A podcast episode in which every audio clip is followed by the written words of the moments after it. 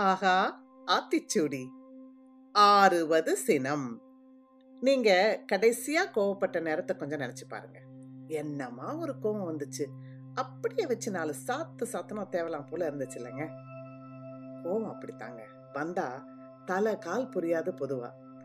இந்த பாழா போன கோவத்தால வீணா போன வாழ்க்கை உறவுகளும் எத்தனைன்னு கணக்குல இல்லை போங்க. இன்னைக்கு அடக்க மாட்டாம வர்ற கோவம் நேரம் போக போக ஆறி போகும்னு அருமையா ஒரு கருத்தை சொல்றாங்க நம்ம அவ்வை பாட்டி.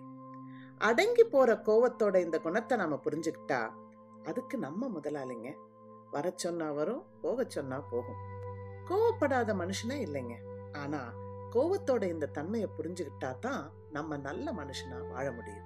ஆறி போற கோவத்துக்காக நட்புகளை உறவுகளை தூர போட்டு வாழ வேணான்னு அவ்வை பாட்டி அருமையா ஒரு கருத்தை சொல்றாங்க. ஆறுவது சினம்.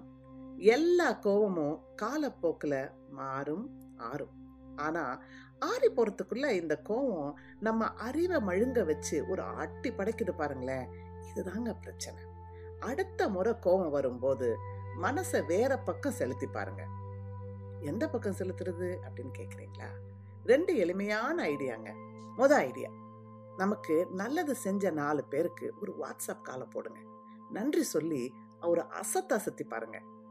ரெண்டாவது ஐடியா எதிர்பார்க்காத வகையில் யாருக்காவது ஒரு உதவி சின்ன உதவியாக இருந்தால் கூட பரவாயில்லைங்க. செஞ்சு அவங்கள சந்தோஷப்படுத்தி பாருங்களேன்.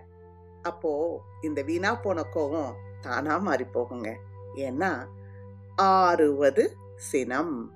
ஆஹா ஆத்திச்சூடி. மீண்டும் சந்திப்போம். அவை தந்த அடுத்த ஆத்திச்சூடியோடு. ஆஹா ஆத்திச்சூடி.